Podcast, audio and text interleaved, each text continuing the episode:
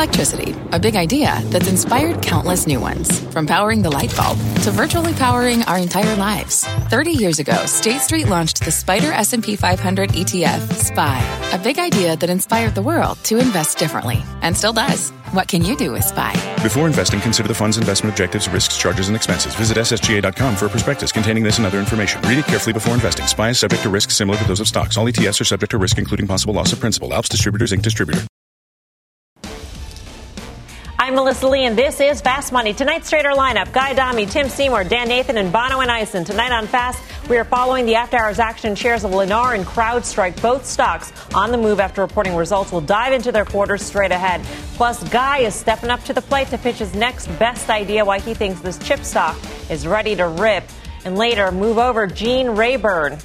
Google it if you don't know him. We're playing the fast money mismatch game. We're pairing up stocks that have absolutely nothing in common except for one thing the same valuation. Find out which of our mismatched pairs is a better buy. But we start off with breaking news on Uber. Deirdre Bosa has got the story. Debo.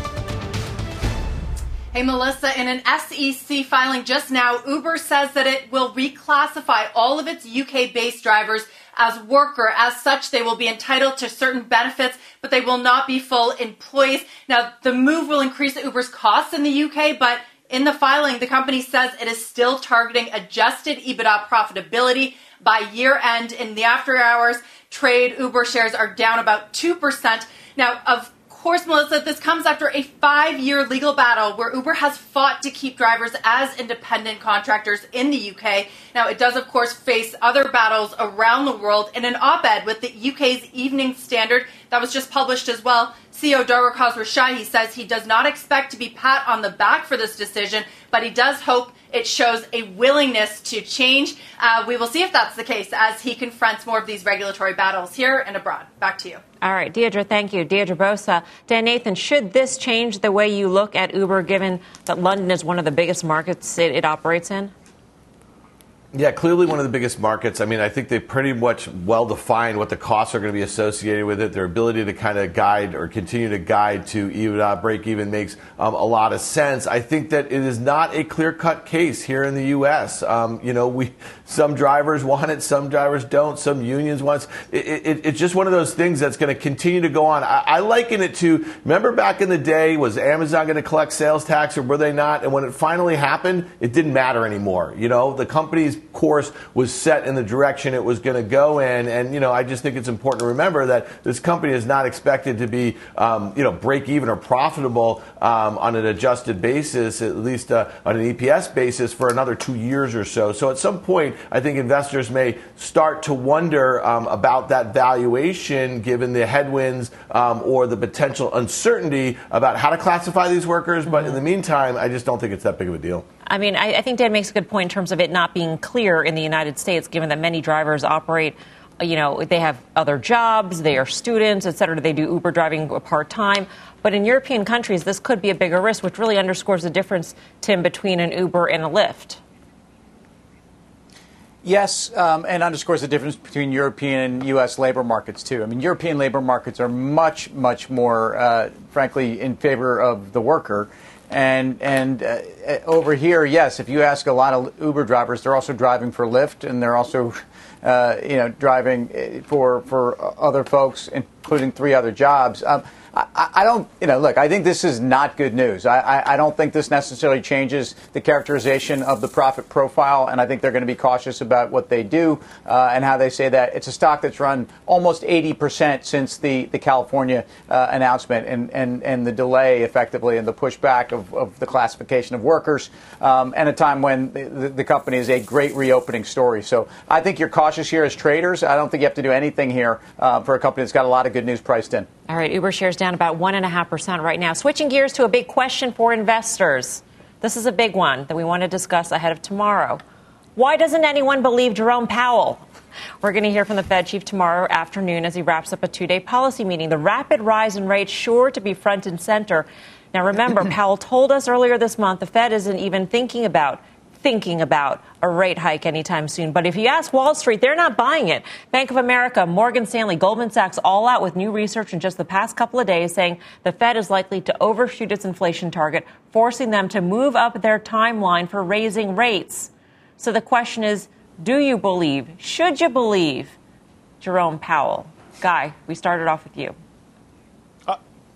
I absolutely believe them. I believe every word they say all the time. I mean, I'm, I'm quite certain that they have no intention of raising rates. That doesn't mean they shouldn't. It doesn't mean the market's not going to do it for them. And in terms of inflation, I mean, if you're just living on this planet, which last I looked, we all are, though there's some questions from time to time about some of us. I mean, inflation is everywhere steel prices, copper prices, food prices, education prices, healthcare prices, asset prices. And oh, by the way, don't think for a second than when Mr. Weebles the other day sold that $69 million piece of art. I mean, that isn't part and parcel as to what's going on. So inflation is everywhere. It's just they choose not to measure it or not acknowledge it. So in the midst of that, the market's sort of doing it for him. I have no idea what he's going to say tomorrow. $120 billion worth of purchases month to month. You know, they're going to have to increase that to keep rates down. I don't know. But right now, the market is doing things for them and I think there should be concern. What's fascinating to me is on a day when, you know, we're talking about this, you saw the VIX go below 20, you know, basically for one of the first times we've seen in the last year or so, which is really um, disturbing to me. And it's, it's, you know, it speaks to the complacency that I think they've created. But do I believe them? Absolutely. Does the market believe them? I think they're starting to call BS a little bit here, the, Mel. The VIX sits at levels not seen since February of last year. Bonawyn Eison it seems like a lot of people are getting a lot more optimistic about this reopening, think it's going to be hotter than we all had anticipated. So why shouldn't the Fed start thinking about moving up that time timeline? Listen, I'm sure they're considerate. I think the Fed is taking everything into consideration. But what we've been talking about, and Guy just mentioned the VIX, is the volatility both in equities and now in the rate market. And I, what the Fed is trying to do is take a measured ap- approach so that it doesn't end up overshooting one way or the other. Imagine if we were to raise rates immediately and then have a situation where we had to reclose the economy and deal with all of that, or if rates were hiked, or if they cut back bond purchases. So talk about getting slammed for being transparent. The last time I checked, I appreciate it when people are forthright with me, and I'm not going to punish uh, Jerome Powell for doing that with us. Now, I can understand that people are taking the contrarian side of a bet, but I find it a bit ironic that now the contrarian trade is crowded by definition, that doesn't really make a whole lot of sense to me. So, yeah, I get it. It's a market, it's two ways for a reason. People are entitled to express their view. But I think that 2020 and 2021 so far have been defined by Fed policy. And it's been an extremely dangerous proposition to bet against that. You would have gotten yourself killed for the last year. So I'm not going to make it a habit of stepping in front of that. If they end up changing course, I can understand that. But I expect them to continue to measured approach, continue to take in data, and then react accordingly. Tim Seymour, what do you say to that? Well, your, your question was does, does the market believe the Fed? And I, I think today's action tells you exactly that the market does not. And, and, and the, it puts Powell in a really difficult position. And we, we knew this uh, two weeks ago when rates were getting out of hand and, and, and Powell was in there. Like, if Powell, if Powell says they're not going to do anything, the market's going to do it for them. And the market's going to price the long end. And they've lost control. Um, if, if he actually does say, you know what, uh, we're thinking about it, we're thinking about it rationally, we're thinking about it uh, formulaically, we're thinking about it in terms of, you know, clearly what our models are telling us, and they're telling us that the reopening is going to be strong. And they wouldn't say it like this, and they wouldn't say it. They'd say it much more nuanced. But but then then you have a problem with credit spreads, and you have a problem with equities. So um, I, very very difficult corner to be painted in, and the one that the Fed uh, probably painted them into two years ago, possibly five years ago, possibly all the way back to long-term capital. I, you know, you tell me, uh, but the Fed has to get themselves out of it at some point. The minute they start pulling liquidity from this market, put on your put on your, your hard hats. I'm not saying put on your crash helmet, but put on your hard hat because it's not going to go well. Painted into a corner, threading the needle.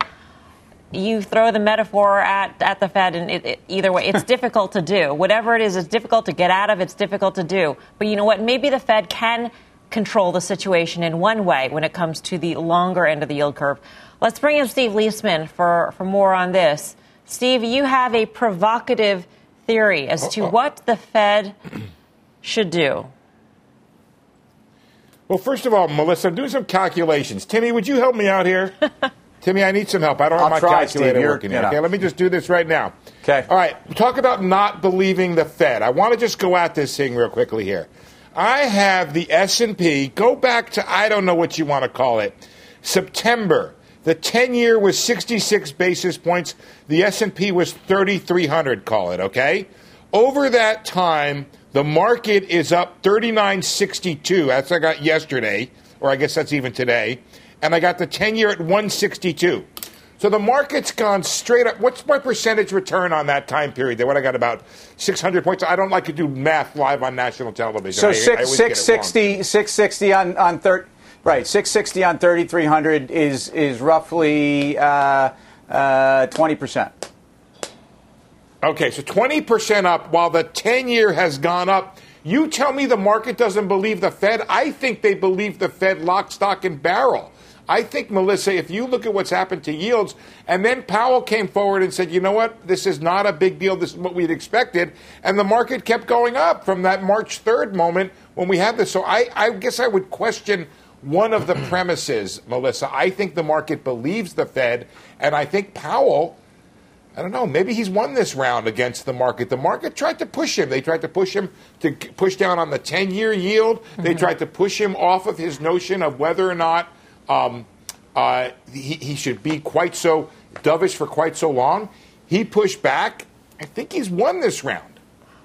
Uh, why would you declare him a winner so early, Steve, when we've seen a, a rapid rise in rates? And, and, you've seen it. The market has thrown a tantrum when that 10 year yield goes towards 1.6%, and we're digesting that level. Why is it that Wall Street firms are, are saying that the Fed is going to be forced to move up their timeline?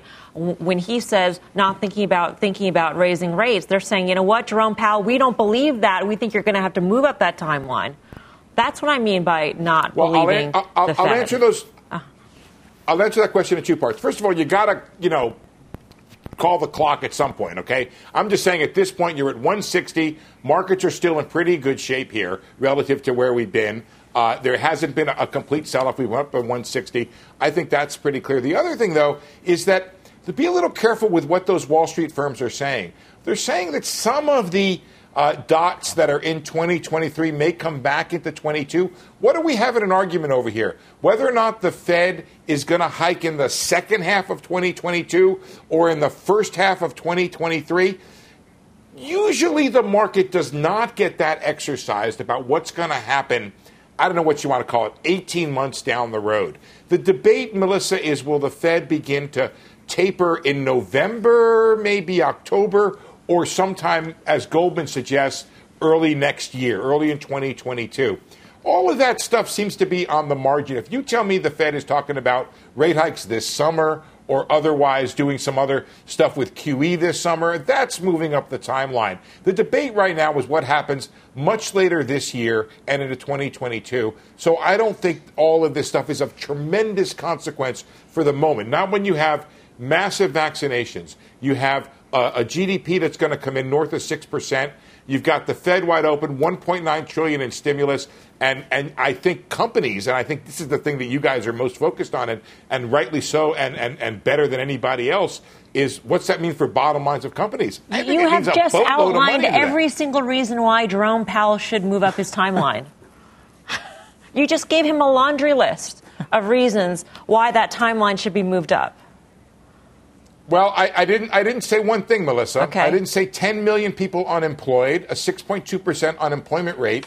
Um, when in fact, by the way, he thinks it's really more like 10 when you include those people who dropped out of the workforce. Look, he has said, and and I guess I take him at his word, and maybe you're right. Maybe people on Wall Street don't, and I'm not saying what's right or what's wrong here, but I take him at his word that he means to operate in a way that is different from previous Feds, which is to really drive down that unemployment rate, not leave um, you know, minorities and people who are otherwise uh, uh, have more trouble in the job market, leave them hanging on this uh, uh expansion here. He's going to let it go as long as he can, and he's going to, I guess, test the inflation theories or the inflation dynamics in this economy. Remember, the last time we had an outbreak of inflation, it was in the 70s. We didn't have globalization as much as we have now. We didn't have the technology. We didn't have the uh, notion in people's minds, Melissa, that if a price is wrong, you can go out. And I would really challenge Guy on the issue of inflation being everywhere. First of all, you don't eat assets, uh, guy. I can't put that into the into the CPI. I, I, I can't. I don't know how much assets I consume to put into the CPI. That's one thing. The other thing is the price indices are the price indices, and you can look at any one of them, and they all show relatively modest inflation. If you have a better price index, I'd be willing to consider it. The entire economics world would willing to consider it, but when you look at the million dollar, million prices that are out there on the web. There's a great uh, series there, the Dallas Trim Mean. There's 14 indices. They all sort of say the same thing. So, guy, yes, yeah, some things are going up, but a lot of things are going down. For example, service inflation. No, it's fair. And for, for, 35 million people in this country, they're not eating anything, quite frankly. And, you know, I don't want to get into that whole thing, but I, I would submit and I'd push right. back and say, yeah, through the lens of the stock market, the guy's a genius, you know, and maybe he should win some prize. But for 10% of this country, this is early 1930 stuff going on. And, you know, they seem to, I would submit that a lot of that has to do with the policies they put in place over the last 12 years. I mean, I know you're going to say I'm wrong, but I mean, that's just my opinion. And they don't seem to be able to answer that question when asked. You know, uh, it makes sense to me, Guy, except if you could, if you could explain to me how the Fed raising rates will help poor people and – lower income people more. I don't see it, I don't get it, but but maybe there is some way.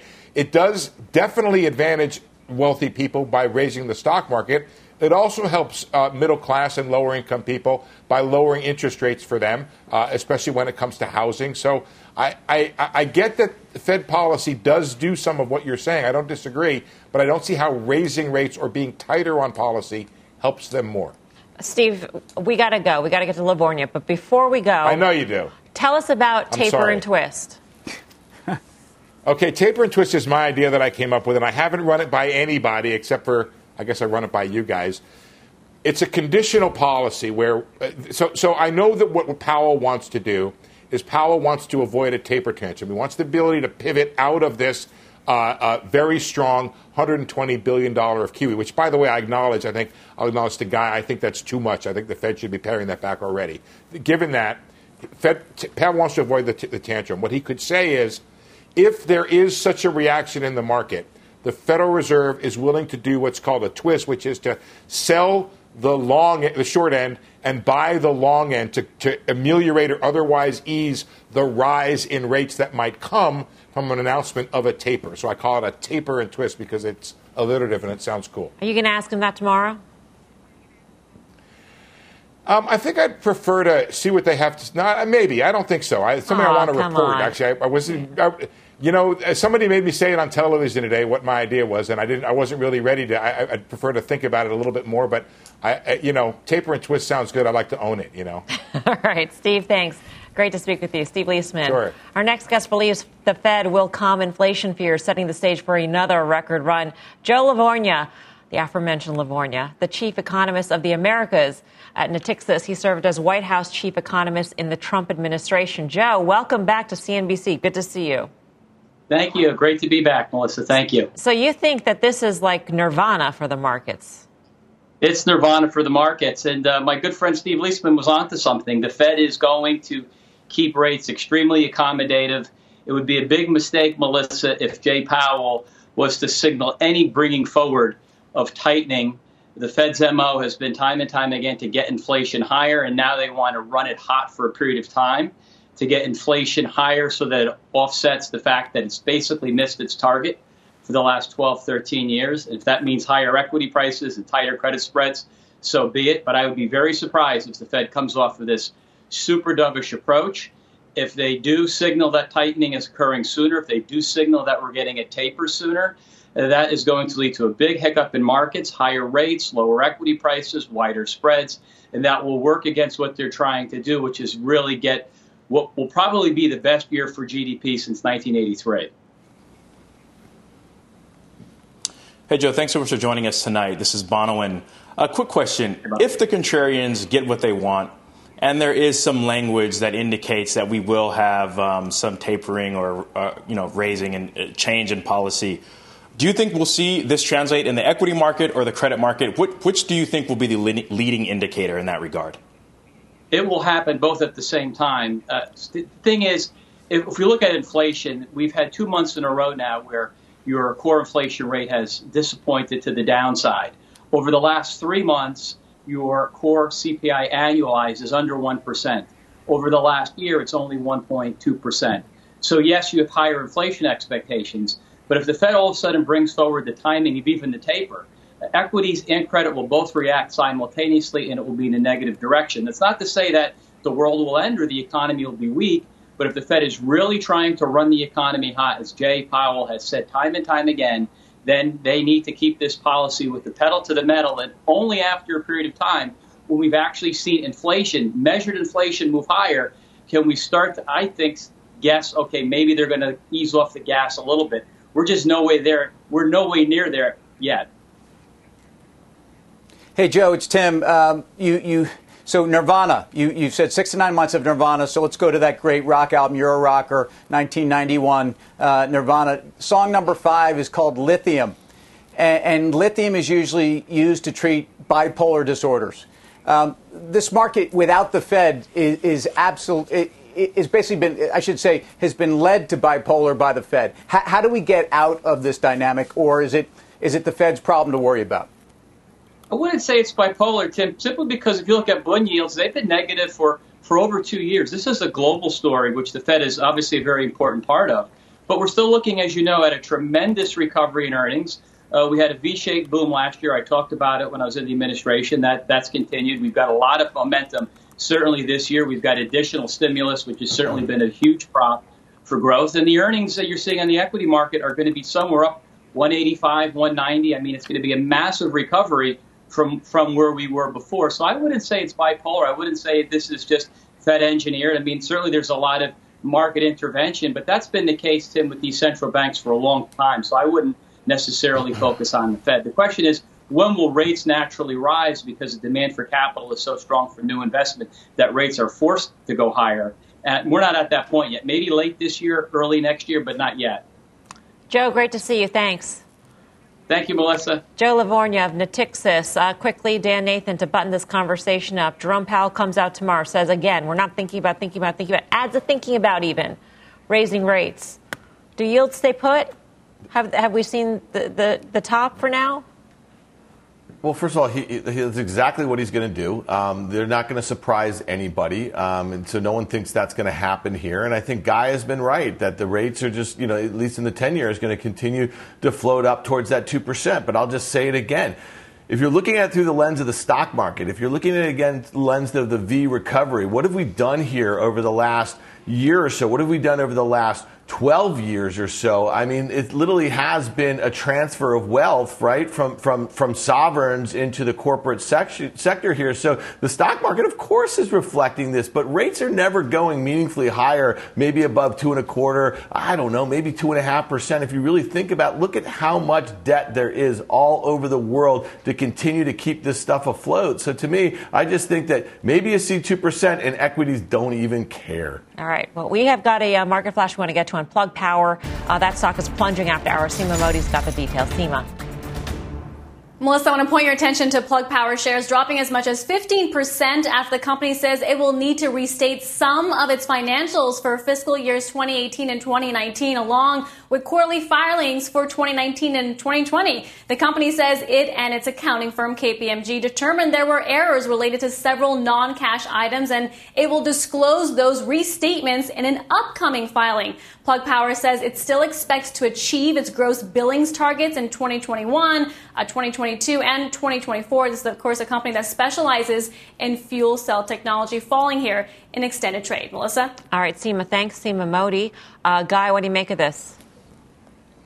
It's interesting. 35 and a half in, in terms of the stock price. That's where we exploded from higher. I think we traded up almost at $76 or so. Now, here we are, I think – if I'm not mistaken, we're probably right back around that 36 and a half, 37 level. So you can play the hundred dollar table here and say, look, market's going to look past this. They're going to give them. They're going to basically might give them a mulligan here, and you have a shot to buy the stock at levels you haven't seen in quite some time because the overall story, the far-reaching story, might be intact. I probably wouldn't play at that table, but I understand in this environment there are a lot of people that are. You have a shot to buy this stock on the back of this news on a day tomorrow where it's to trade extraordinary volume uh, for a play over the next six months. It's it's really interesting opportunity, I think, in plug power. All right, coming up. China cracks down, Beijing putting a big tech in its crosshairs, how you can trade around the tech takedown. But first, we're all over the after hours action and CrowdStrike. We'll bring you the trade when Fast Money returns.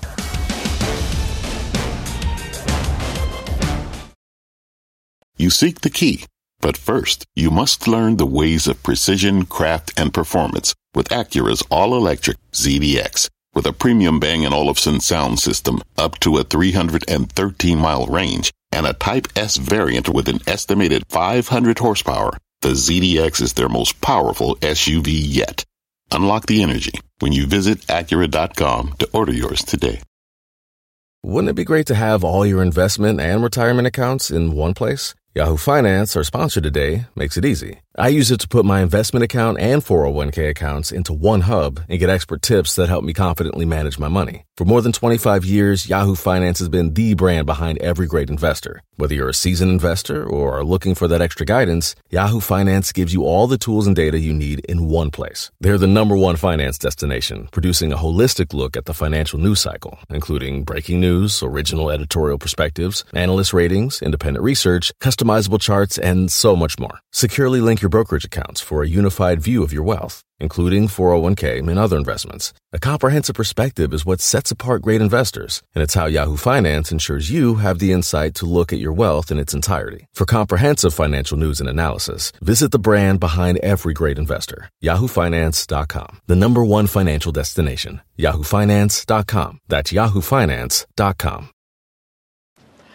Welcome back to Fast Money. Whoever said valuations don't matter, well, they do to us. So we are going to play a new game. Yes, a new game here on Fast Money. It's not the match game, it's the mismatch game. That's right. We're bringing the 1970s into the 2020s. We couldn't use the original game show music, otherwise, we'd be sued. So you're stuck with this. Um, but here's how it works. We're looking at pairs of stocks that have absolutely nothing in common, except for one thing. They're both trading around the same valuation. So let's get right into it. Our first mismatch Chipotle and Amazon both trading around 65 times forward earnings. So, Guy, which is the better buy? Well, I would love to say CMG for a number of different reasons, for a myriad of different reasons. And we've talked about the burrito blowout for quite some time, and the stock has been a monster. But at some point, the growth wanes in a name like CMG, like we've seen in all these restaurants of that ilk, and it comes back down to earth, and then valuations move down, and it probably uh, coincides with the stock moving lower as well. I think we're ways away from that, but it's going to happen. Whereas Amazon, look, the sky's the limit in terms of where their growth can come from. So, as much as it pains me to say it, the better buy, in my opinion, playing this match game would be Amazon. You played the game quite well, considering this is our first, our maiden voyage, if you will. Thank you. Um, bon- Bonawyn, you want to weigh in on this on this mismatch, Amazon or CMG?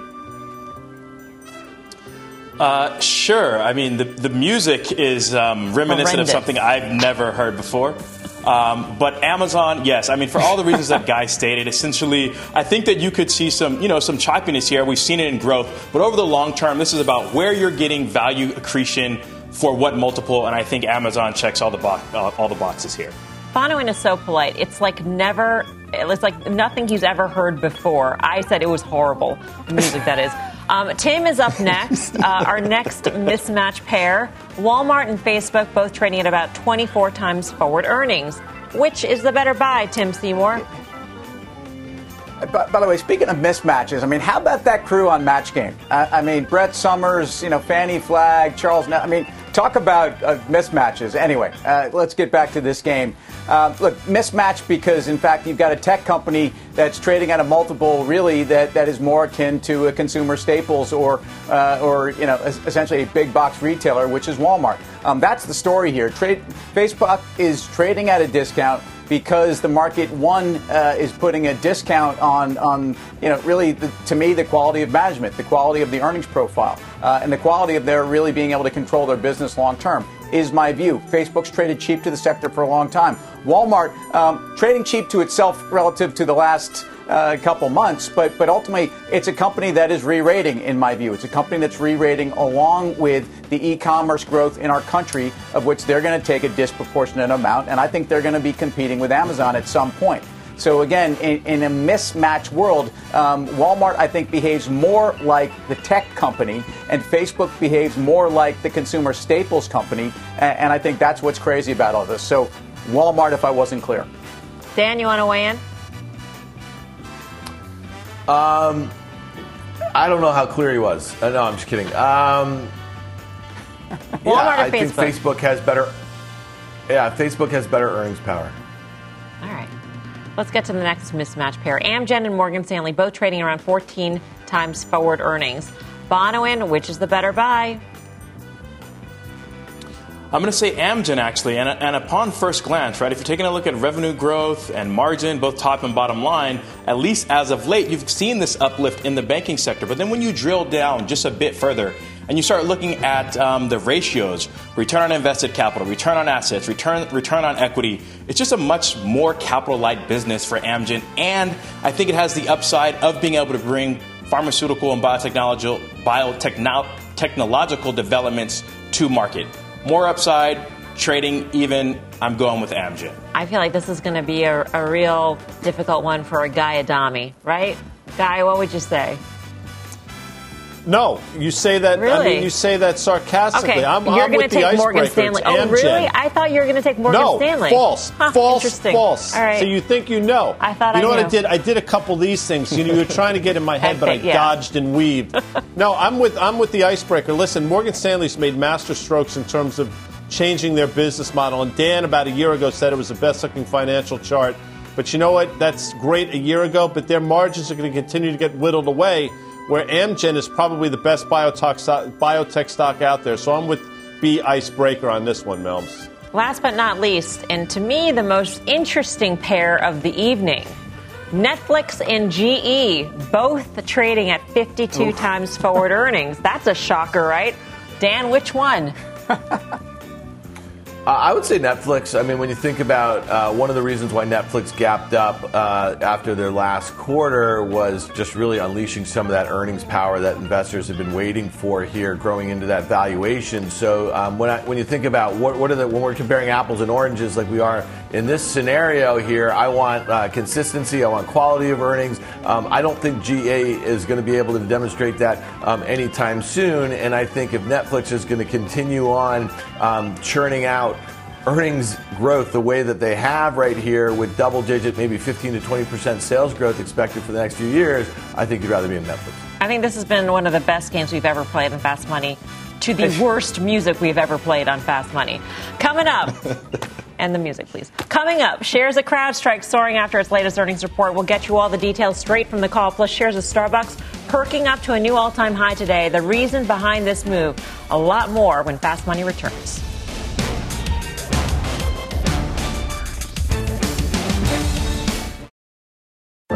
What's on the horizon for financial markets?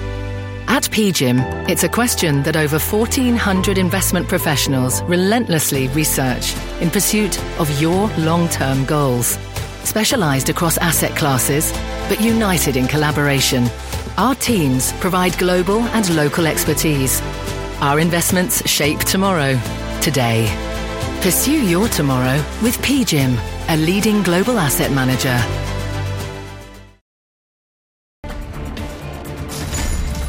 Welcome back to Fast Money. We have got an earnings alert on CrowdStrike. Shares are soaring after reporting earnings. Josh Lipton's got the details. Josh.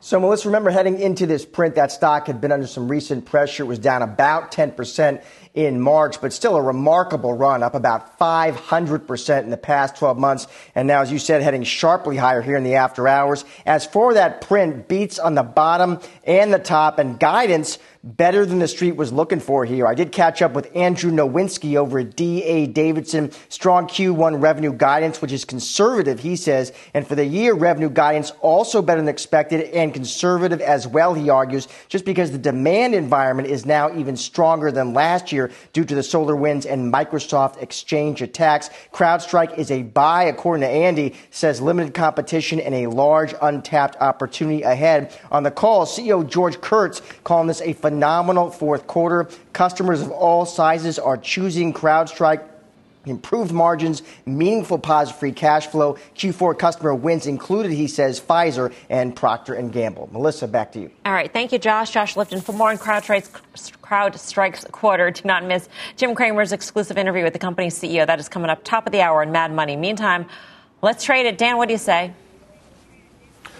Listen, I, I think we, we, were looking at a very similar situation in Zoom a couple weeks ago, right? A very, um, uh, you know, a highly priced company on multiple two sales. This is trading 35 times sales this year, 27 times expected next year. So what did Josh just say? He said that um, the analysts that he spoke to thought the guidance they, they gave for the full year um, is conservative. That was also the case with Zoom. Um, Zoom had a hard time finding a bid here. So, you know, I wouldn't be chasing this stock at 210. Um, you know, the implied move in the options market was about 11 or so percent. So I'm not sure who the incremental buyer is. But one really important point, there is a different shift here. You know, where Zoom is downshifting from last year where they accelerated a lot of demand. Look at what happened with SolarWinds and some of these continued hacks. This is just a secular shift for CrowdStrike's business, but it's a very expensive stock. All right, coming up, is this the worst looking chart in the market. One of our traders thinks so. The big headline from overseas that's got him feeling so bearish. We got the name straight ahead. But first, Guy is winding up for a fast pitch on one semi stock he says is set to surge. But will the other traders buy in? And we will find out when fast money returns.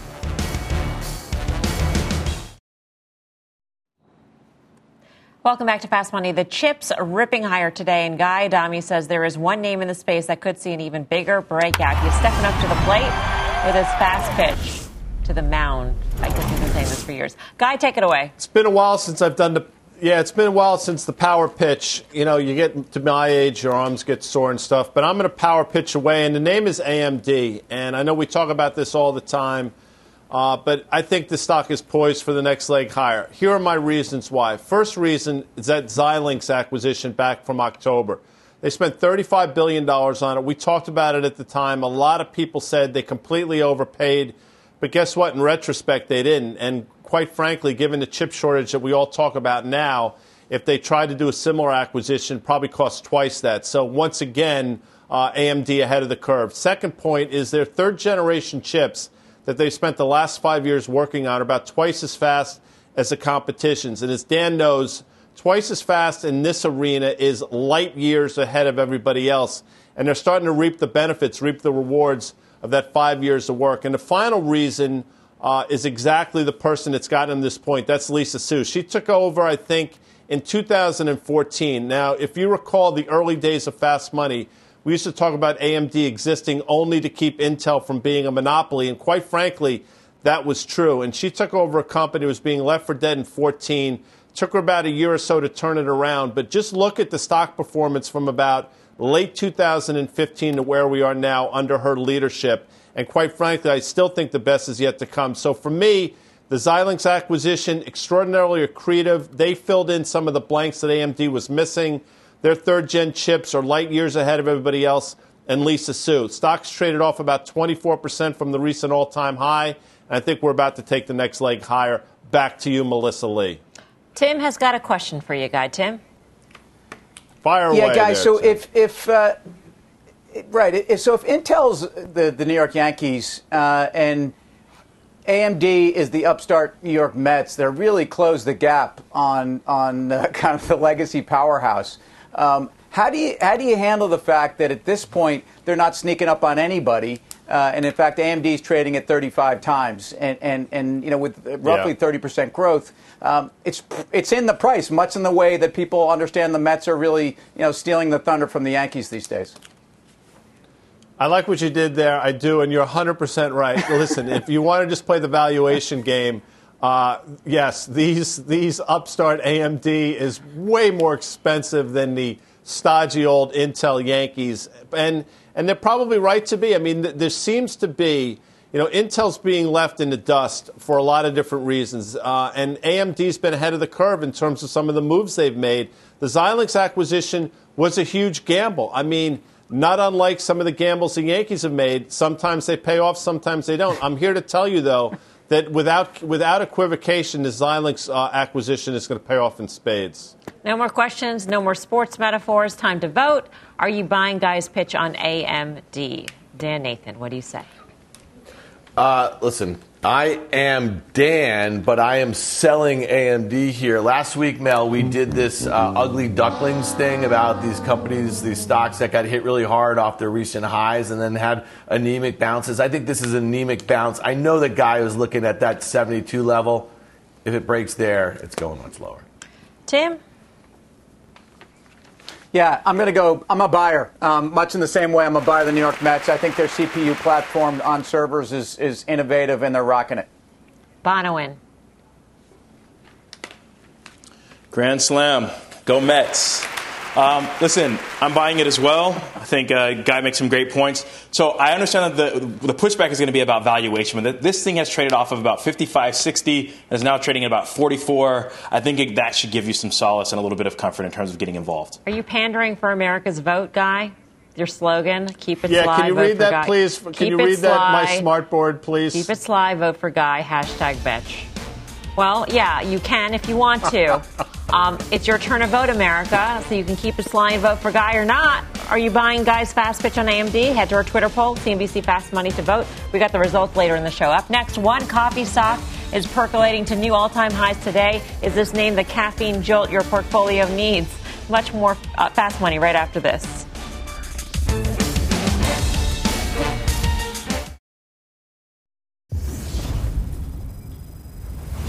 Welcome back to Fast Money. Check out Starbucks topping the tape today, hitting a new all-time high. BTIG upgrading the stock to a buy today, saying the recovery is gaining steam and stimulus checks could provide an additional boost. Starbucks CEO Kevin Johnson will be on CNBC tomorrow at noon Eastern time ahead of the company's annual meeting. Um, what's the trade here? Uh, it's a great company that's been able to pivot throughout the pandemic and, and really figure things out, but I'm not buying it here. I think 39 price to earnings through 21 is a bit rich, and it starts to normalize out 22, 23. But the argument around these reopening trades is that there's going to be this massive acceleration in terms of revenue and spend, and that will be pull, pulled forward in the short term. I don't want to look out to 22, 23 when I'm looking at a reopening trade. So I'm, I'm going to pause here. All right, coming up, one of our traders is calling this the worst looking chart in the market. The name he's watching what you should do if you own it. And don't get chipped. There's still more time to vote in our Twitter poll. Are you buying Guy's Fast Pitch on AMD? Let us know at CNBC Fast Money. We got the results straight ahead.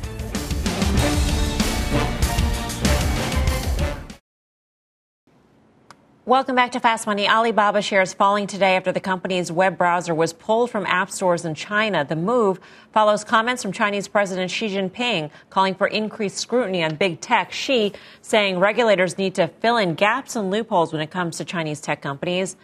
Dan, you're saying that uh, one of the worst looking charts in the market is of a Chinese tech company. Yeah, and it's Alibaba. I mean, the news flow has been, you know, downright horrible for months now. Um, the stock has been very volatile. Um, if you look at it right here, it's down from, I think, about 275 to just about, um, you know, 226, 227 right here. It's sitting right on some massive technical support. Look at that chart. It's a massive head and shoulders um, formation here. It really has to hold here. The news flow has gone from bad to worse. I'll kind of leave that um, for Tim, but it seems like the Chinese government is seriously looking to clamp down on this company and some of their entities. And I just think you want to be careful below those recent lows, uh, below 220. I get that really clamping down harshly would be cutting off your nose to spite your face in a way because these are these are national champion companies, Tim. At the, at the same time, they are requiring Alibaba to do things like divest some of its businesses, like Ant Financial, that could really transform these businesses and how they're valued. Yeah, I, I, that's the. I'm actually more worried about this. Um, I, you know, Alibaba's media assets, including what they hold in some American companies like Twitter, but also Bilibili, which is a, an online video gaming uh, platform. It's a 40 billion dollar company. I mean, the, these are part of the nuggets of, of value that I, I, actually like in owning uh, Alibaba. So uh, I'm, I'm not surprised that the regulator actually needs to do their job. I'm not surprised that they're they're uh, you know doing their they're, they're slapping on the wrist, call it uh, the companies that have been front running the government. But uh, it's the entire China tech sector that's under pressure. And the irony of this is is that this is you know where we were uh, fighting many of our kind of geopolitical wars over the last couple of years with China. We really control the internet, and control tech, uh, the next wave of technology companies, which China wants to put them out there. I, I don't run to the door at these levels. I got to tell you, 220, very big support on Baba. Uh, Bonawyn, you actually saw some bearish options activity in this one? Yeah, I mean, I think the options markets are telling us much of the same. Um, calls are, are outpacing puts one and a half to one, but I wouldn't really read too much into that. And then options are implying about a 2.5% move in either direction between now and Friday. So short term until March expiry. And then the trade that I really think kind of continues the narrative is about 10,000 of the 225 and a half strike puts in March traded for about 130. So you're spending about half of a percent for some downside protection between now and Friday. Again, just kind of putting on some insurance on the books given the negative news flows that we've been seeing as of late. All right. Well, for more options action, be sure to tune into the full show. That's Friday, 5:30 p.m. Eastern Time. Up next, find out if America agrees with Guy's bull case on AMD. Head to Twitter um, and vote in our poll at fast at CNBC Fast Money. Excuse me. Results right after this quick break.